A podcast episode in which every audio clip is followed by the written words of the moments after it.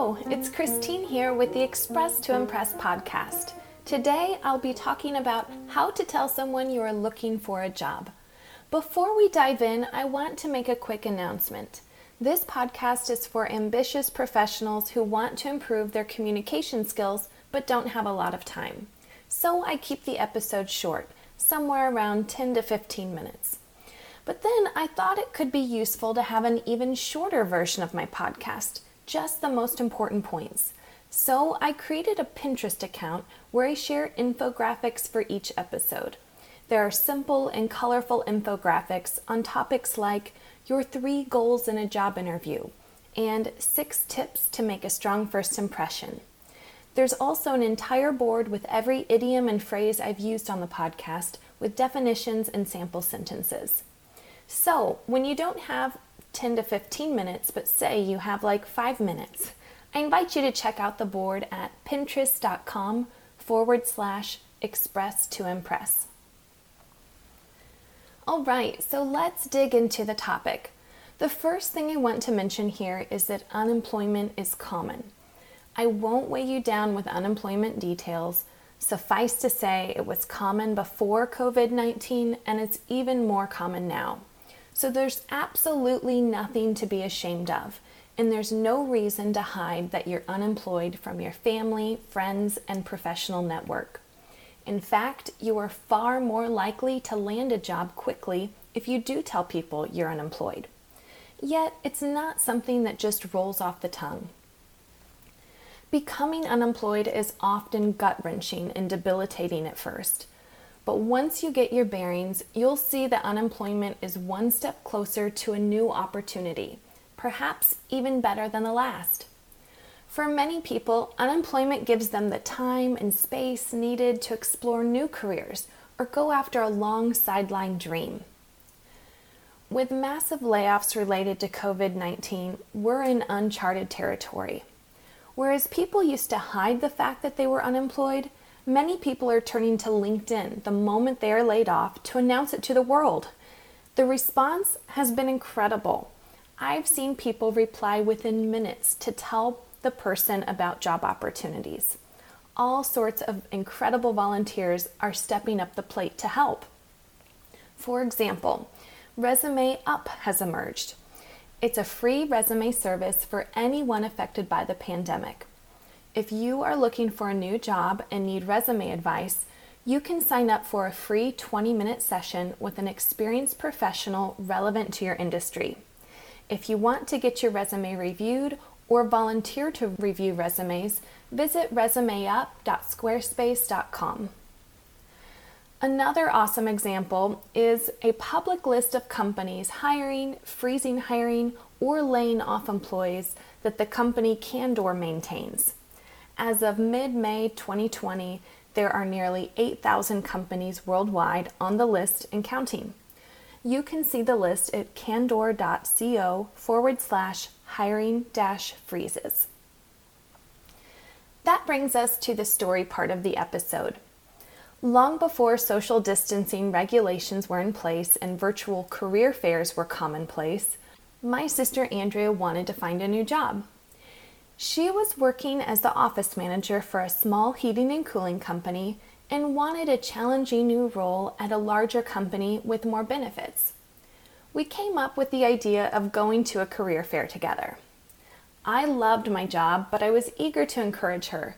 I wanted to see her reach her goals, and networking and selling yourself is hard work. Before the event, we brainstormed what she had to offer and what she wanted in her next job. She had strong analytical, communication, and organizational skills. She was skilled in developing and implementing office policies and procedures. Finally, she thrived in a role of service to others. She wanted to work for a company that offered tuition reimbursement so she could finish her business degree, so likely a large corporation. Ideally, there would be training and advancement opportunities and plenty of work in a team setting. As for location, she wanted to work for a local company. She was flexible on both the industry and the specific role. She was not dead set on having a specific title, but wanted to use her top skills. Now that we both knew what she wanted, my sister printed dozens of copies of her resume, dressed to impress, and headed to the event space. There, we met with company representatives to ask them about their company benefits. When a company met all of my sister's must haves, Andrea would hand them her resume and talk at length about her experience and what she had to offer. She had one interview after another with company reps at their booths. I still remember how she was beaming that day. It was evident to every company rep that she was enthusiastic about learning and eager to work hard to achieve her goals. In a little over an hour, she had secured a formal interview at Accenture Employee Benefits, a multinational professional services company. In just a few weeks, she accepted a new business coordinator role with the company. And in just a few years, she earned a promotion and soon finished her bachelor's in science degree in management and marketing on Accenture's dime.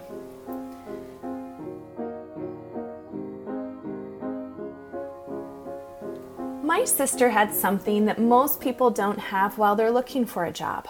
She already had a job, and employers prefer candidates who already have a job. So, whether you choose to consider new careers or look for a job in the same career, it's important to work alongside your job search. While some recruiters and employers will be more forgiving of a person's lack of employment because of the ongoing mass layoffs due to COVID 19, it still looks more impressive to an employer or recruiter if the candidate they are considering is working. You may be thinking, now, wait a minute, Christine. I want to get a job, and you're telling me that I need to have a job to get a job? Yes, that's right, but I'll explain how. Work can take on many forms and doesn't have to be paid. For example, you could immediately start sharing your expertise, otherwise known as consulting, for friends and family. Perhaps you ask for payment, perhaps you don't. The point is, you're working. Alternatively, you can start volunteering. There are countless volunteer positions you can do from the comfort of your home. If you belong to an industry association, get more involved. For example, you could join the planning committee for an upcoming event. Another option is to find a local employment or staffing agency to find out about temporary job opportunities. To increase your chance of landing a full time job, consider part time job opportunities to get your foot in the door and to build new skills. Finally, you can become a freelancer and advertise your professional services on freelance websites. For example, you could set up a profile on Upwork, LinkedIn Profinder, Fiverr, Freelancer.com, or Guru which profile various freelancers. Or you could find a freelance platform that specializes in your field. For example, if you're a designer, you could create a profile on 99 Designs or People Per Hour. If you're a writer, you can create a profile on iFreelance or freelance writing gigs. Getting to work right away when you're unemployed will keep your spirits high open the door to new opportunities and networking, and look great on your resume and LinkedIn profile. Now let's look at what you can say when you're telling people what kind of full time job you really want. Before you tell someone you're looking for a job, come up with a clear and specific job search introduction to say to people in your professional network to enlist their help in finding a job. Include details about what you want, such as position, company size, industry, location, values, and particular companies. If the person works in your field, you can go into more detail about what you're looking for. Here's how a phone call with an old friend could go, which includes all the important details in a job search introduction. Hi, Susan. How are you and your family? It's good to hear your voice. I'm not sure if you heard about Hyatt's layoffs, but my entire team was laid off just last week. Yeah, it's it's awful. The entire tourism industry is taking a huge hit with the pandemic. I wanted to reach out to let you know about my situation and to ask you to keep an eye out for opportunities that might be relevant to me. I would really appreciate it. I'm looking for a management level position in events management.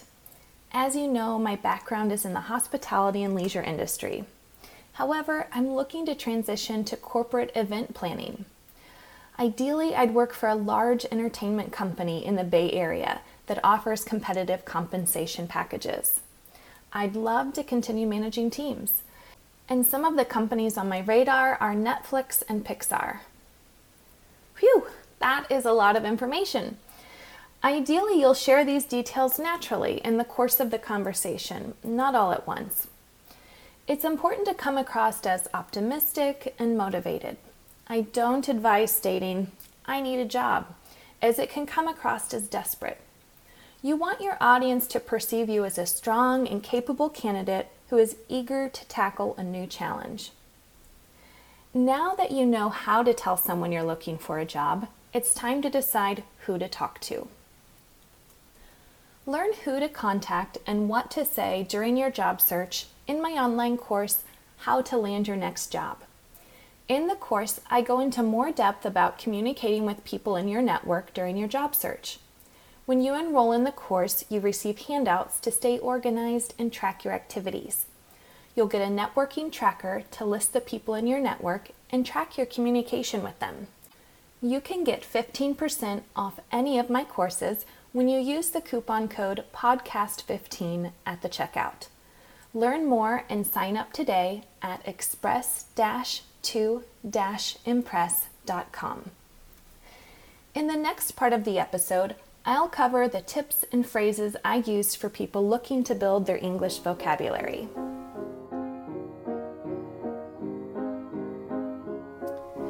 First, we have weigh someone down. Here's how I used it I won't weigh you down with unemployment details. This means to worry, burden, or depress someone. Next, we have suffice to say. Here's how I used it. Suffice to say, it was common before COVID 19 and it's even more common now. We say suffice to say or suffice it to say when we're sharing enough details about something to make the meaning clear while withholding some information for discretion or brevity. Now we have roll off the tongue. Here's how I used it. Yet, it's not something that just rolls off the tongue. This means when something is very easy or enjoyable to say. Gut wrenching. Here's how I used it. Becoming unemployed is often gut wrenching and debilitating at first. This means something is extremely distressing, unpleasant, or emotionally disturbing. Get one's bearings. Here's how I used it. But once you get your bearings, you'll see that unemployment is one step closer to a new opportunity, perhaps even better than the last. This refers to when something is new and unfamiliar, and a person seeks to find out the details of the situation they are in. To step up to the plate. Here's how I used it. All sorts of incredible volunteers are stepping up to the plate to help. This means to take responsibility for doing something, even though it is difficult. On one's radar. Here's how I used it. Some of the companies on my radar are Netflix and Pixar. This means that a person considers something important and noteworthy. It has caught their attention. To get one's foot in the door, here's how I used it. To increase your chance of landing a full time job, consider part time job opportunities to get your foot in the door and to build new skills. This means to complete the first step in the process of achieving a goal dead set on. Here's how I used it. She was not dead set on having a specific title, but wanted to use her top skills. This means being determined to do or get something. Lastly, we have on someone else's dime. Here's how I used it. and in just a few years, she earned a promotion and soon finished her bachelor's in science degree in management and marketing on Accenture's dime. It means at that person or party's expense. They have paid for something for you. All right, that's all for today. Thank you so much for listening to this episode of Express to Impress. If you found it helpful, please share it with a friend. I hope to see you next time. Bye.